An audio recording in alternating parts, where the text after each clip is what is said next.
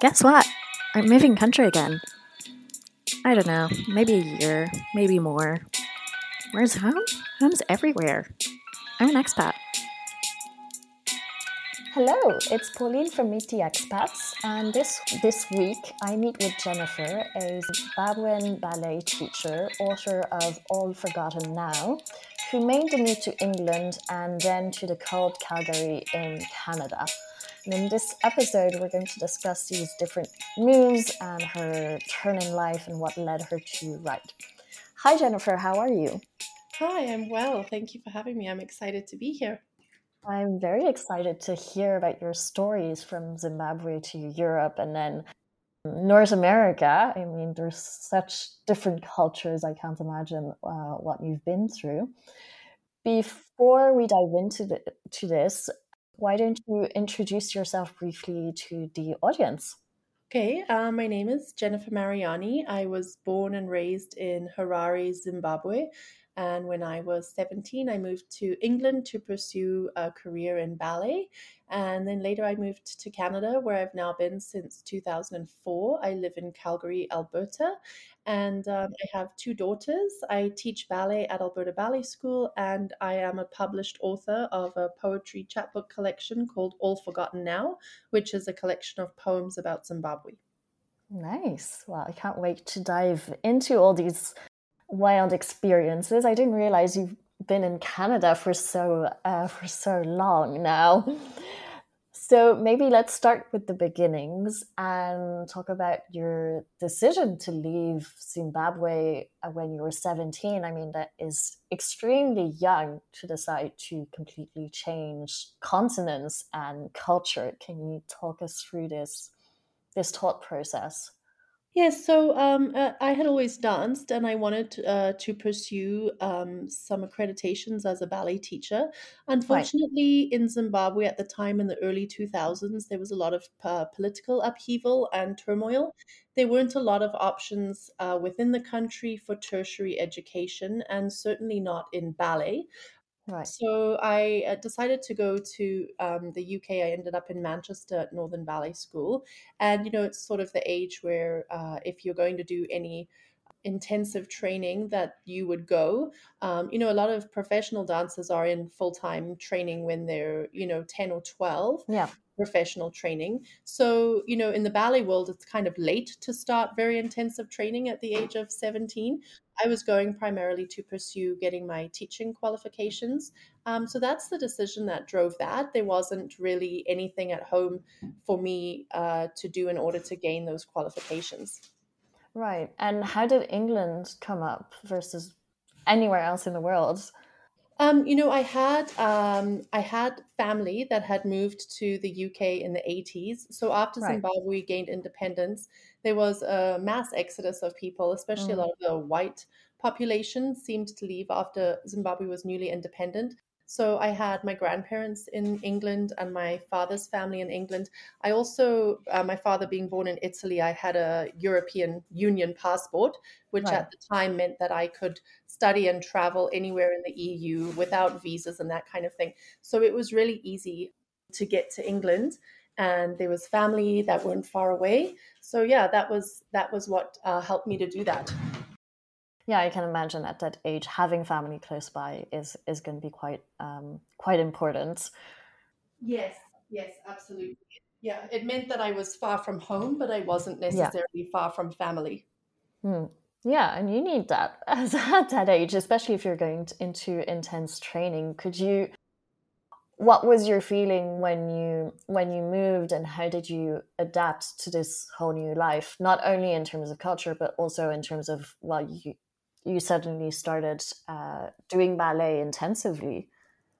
Uh, you know, it was a dream that I'd always had to go to ballet Hmm. school. So it, for me, it was really a dream come true. It was, I, I recognized that there was a lot of privilege being able to have parents who could afford to pay for my education outside of the country. You know, that's not the standard for Right. um, most of the population in Zimbabwe. So it was a huge privilege to be able to go and pursue ballet.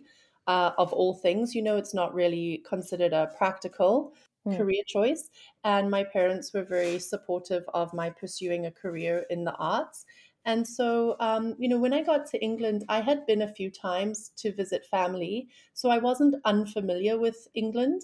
And Yeah. Zimbabwe, uh, before independence, was Rhodesia. It was a British colony. So I Mm. feel like we had a lot of, especially in the white population and culture, we had a lot of British influence growing up. Uh, my maternal grandfather was born in England. So even within the family, you know, I think there was a little bit of a tie to uh, England already. And like I said, I traveled there um, with my family when I was younger. So it wasn't completely strange to me to be in England. I was excited to be there. And I think it was only, you know, after I'd got there and settled in that I began to realize I was young, I was far from home. And even though there was family nearby, they weren't uh, very close by. So Yeah. yeah, it was kind of, uh, you know, I was almost an adult and I was out on my own and experiencing student life in Manchester. And Manchester was really a lovely city for It is architecture, nice. The arts, and a huge student population because, you know, they have several universities there and colleges as well. They have a music school, they have um, the ballet school. Uh, so it's a lovely place to be. Yeah, I was surprised when I went also to see how studenty it was and quite vibrant. Yes, it is lovely.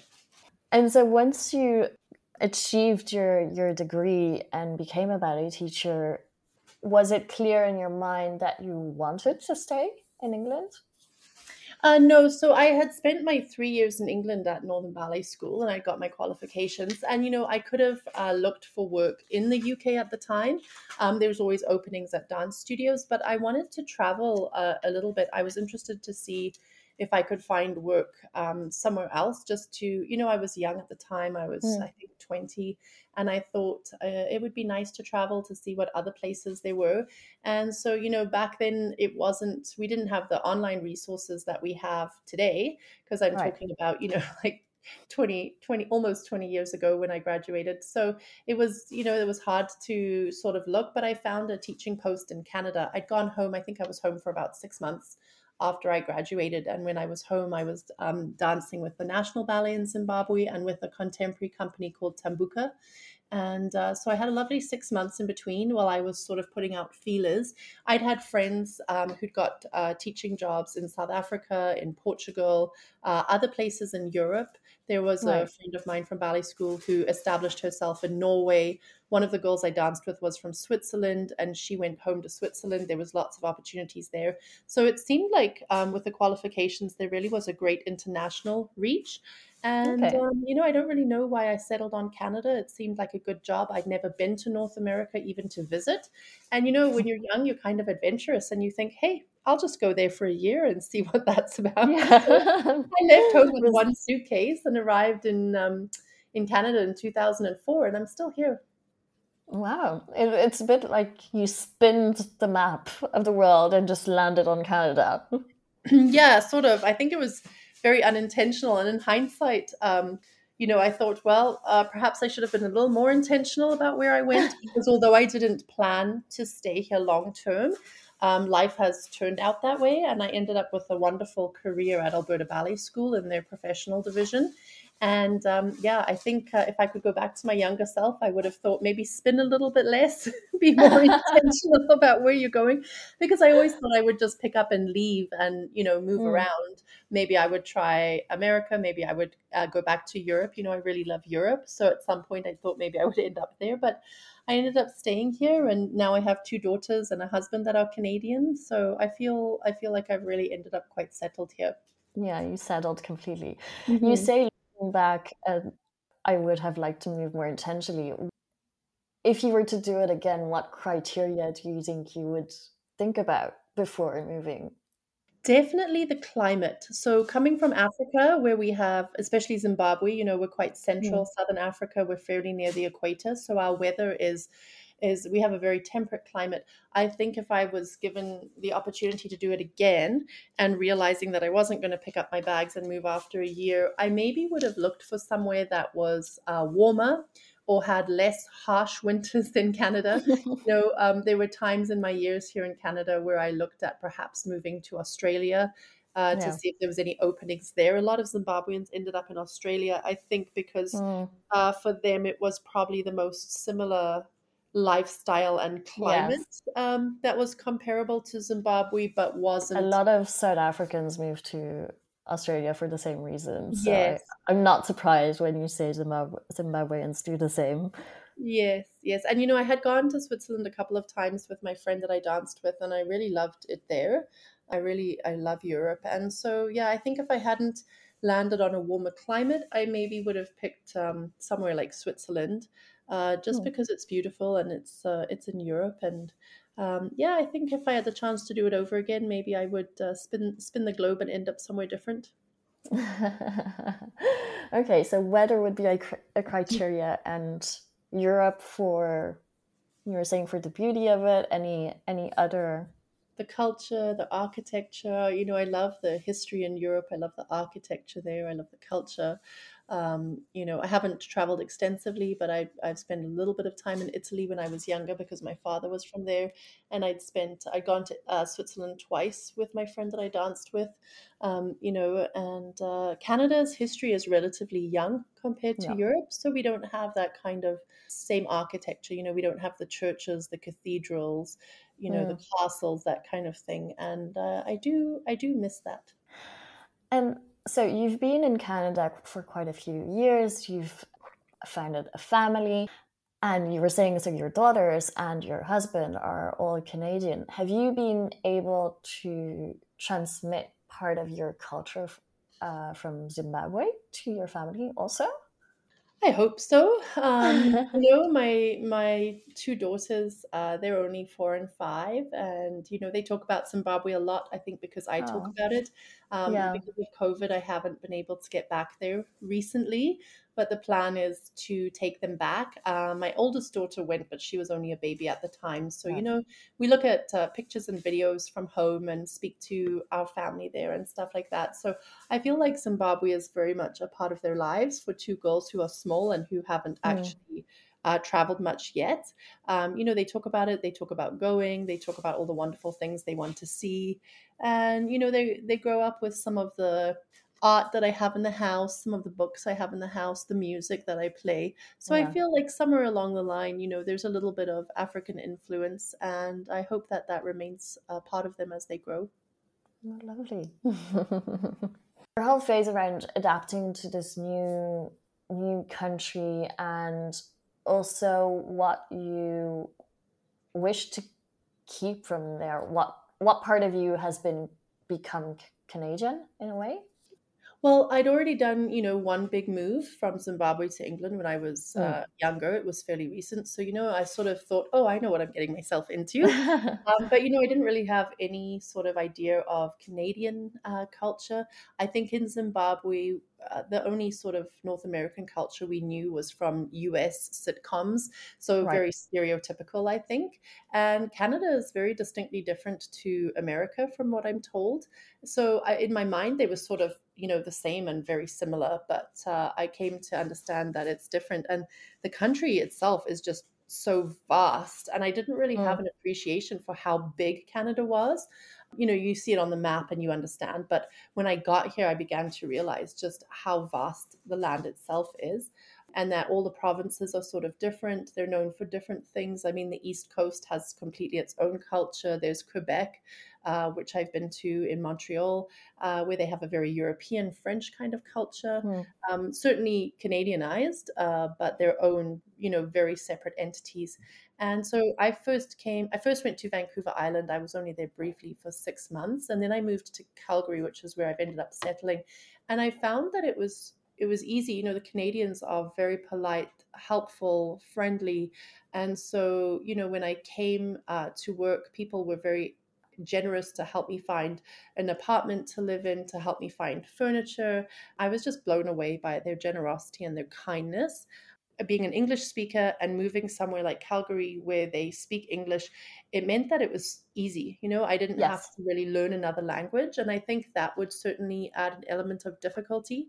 You know, I think of my dad's family coming to Zimbabwe when he was young and they only spoke Italian and they moved to mm. Rhodesia where the white population. yeah. It's very different. Yeah, where the white population spoke English or Afrikaans, and the mm. culture back in Rhodesia would have been so very different to Italy back in the um, you know 60s. So I think that there wasn't as much of a culture shock as I anticipated. There was a Okay. few things along the way that you sort of learn as you go. And um, yeah, mostly it was, I would say it was fairly easy to just blend in here. Wow, that's it's very rare. So it's it's nice. You can definitely appreciate that.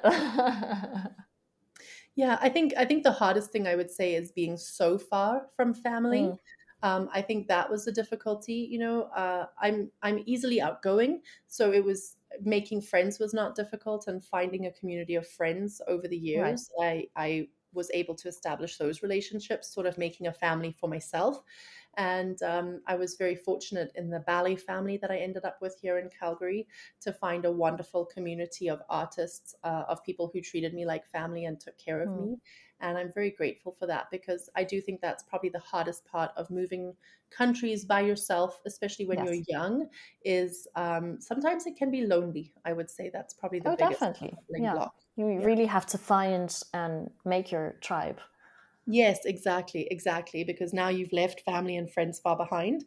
And, you know, as much as it's exciting to start a new life, like once that excitement comes and goes and you're left with the routine of daily life, you realize that you really are far away in a very, you know, different culture in a different place. And Mm, so, yeah, finding your tribe is important. yeah.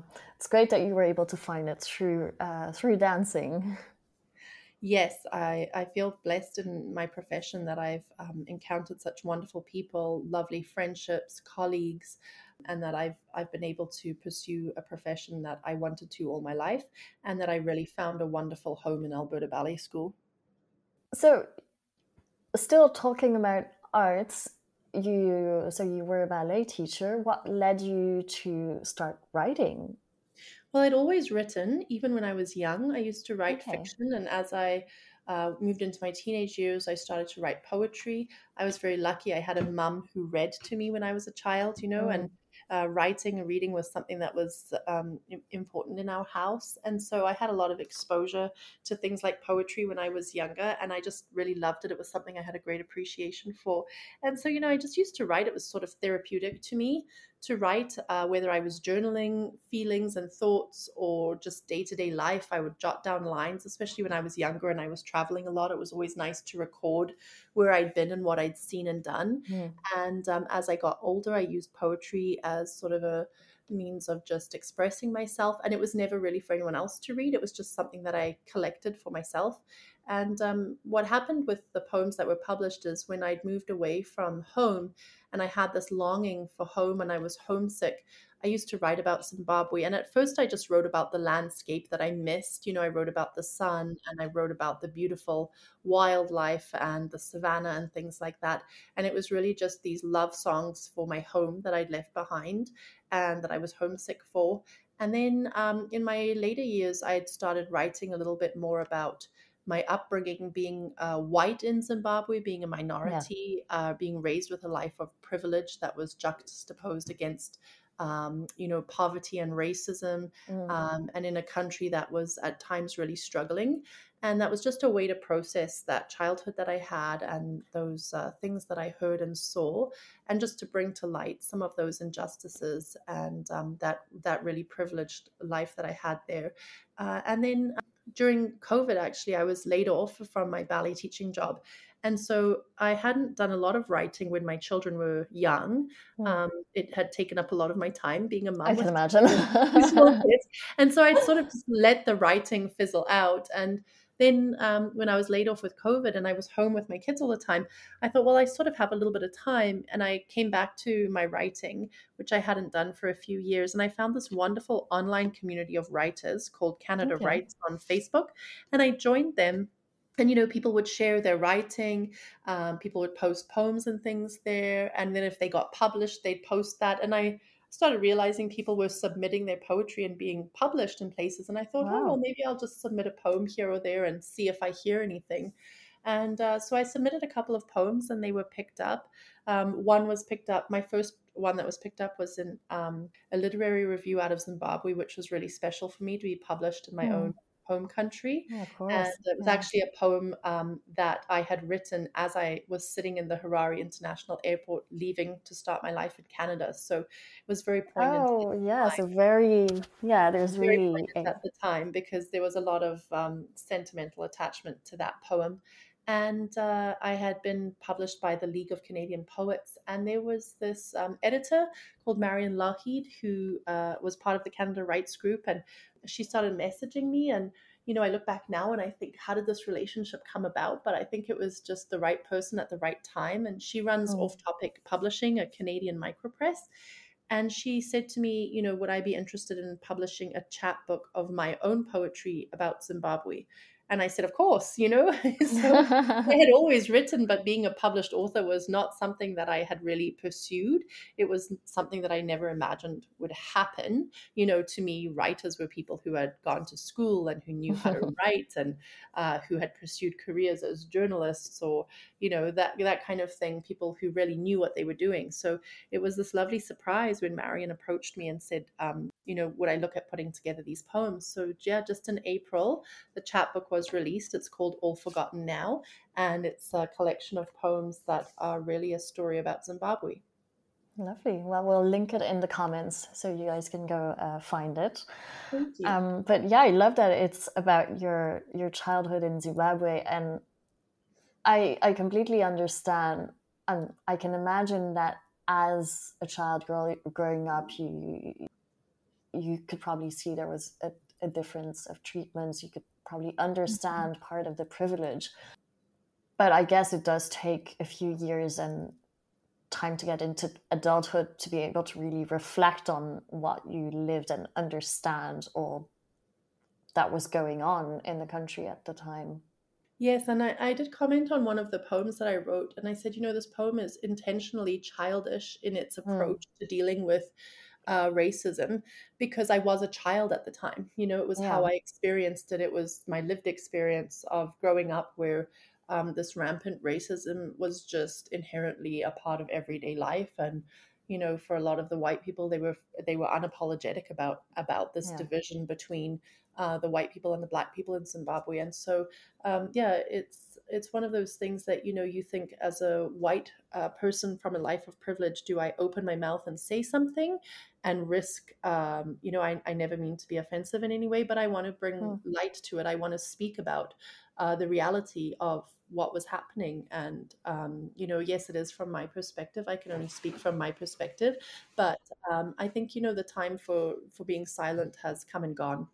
Yeah, Yeah, no, it's uh, it's a great cause to talk about, and it's interesting to have that the writing as a child also, and yeah, you take me back to my my younger days uh, when I was nine. I was actually in South Africa, and I think that's when I discovered racism for the first time. It was in '96. Apartheid had just been uh, was only finished a few years before, but it's I think it was the first time I was confronted to what racism was. And as a child, it was, I think, difficult to process. And I think, again, reflecting years later, I sort of understood scenes that I could have witnessed and didn't really understand what was going on at the time at that age.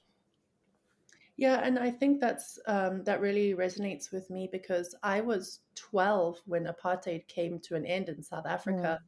And my first knowing or understanding of it was I had a pen pal in South Africa who wrote to me and she mentioned this new South Africa and how things were changing.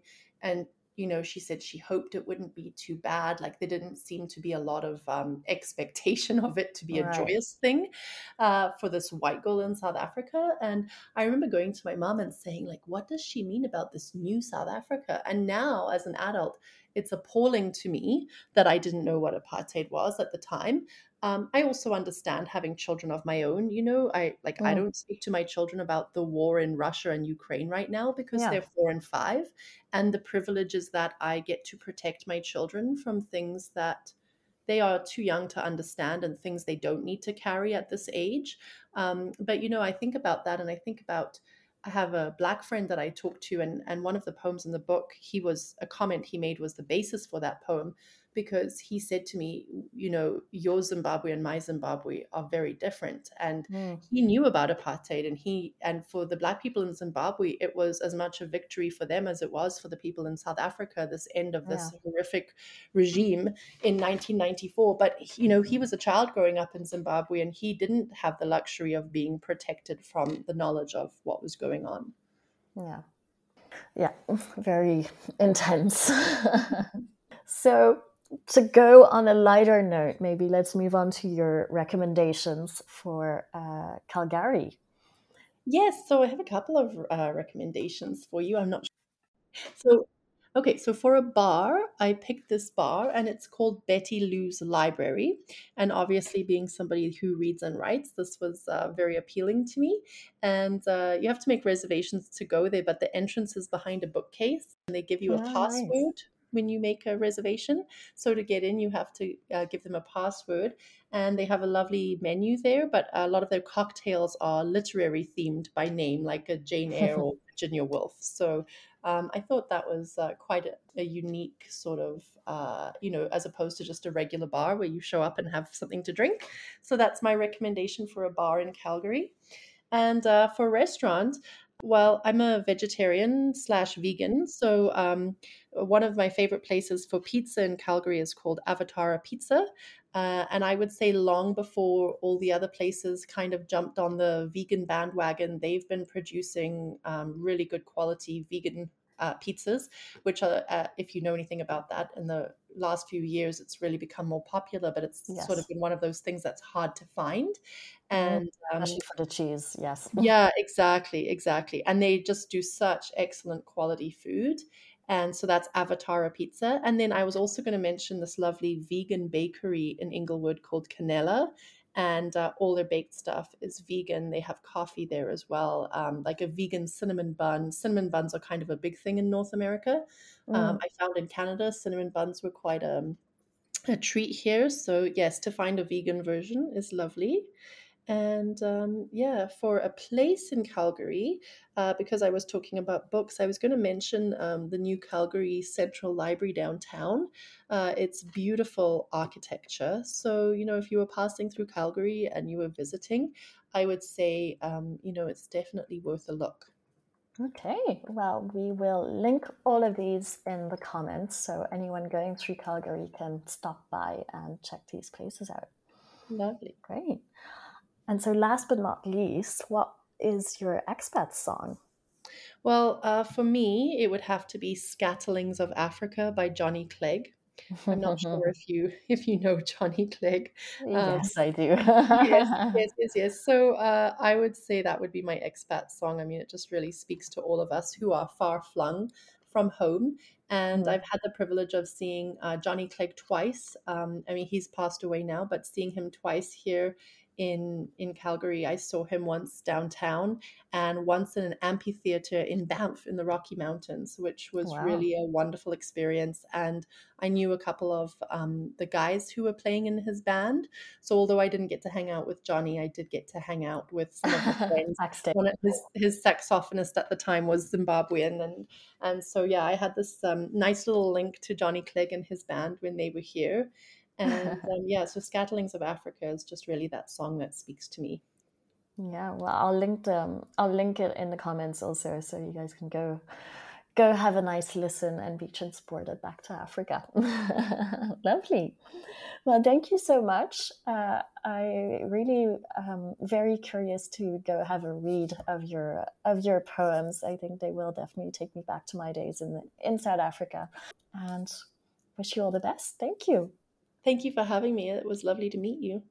Guys, if you enjoyed the episode, please put a rating on Apple Podcast or Spotify. As usual, you'll find everything in the comments and stay tuned for the next one.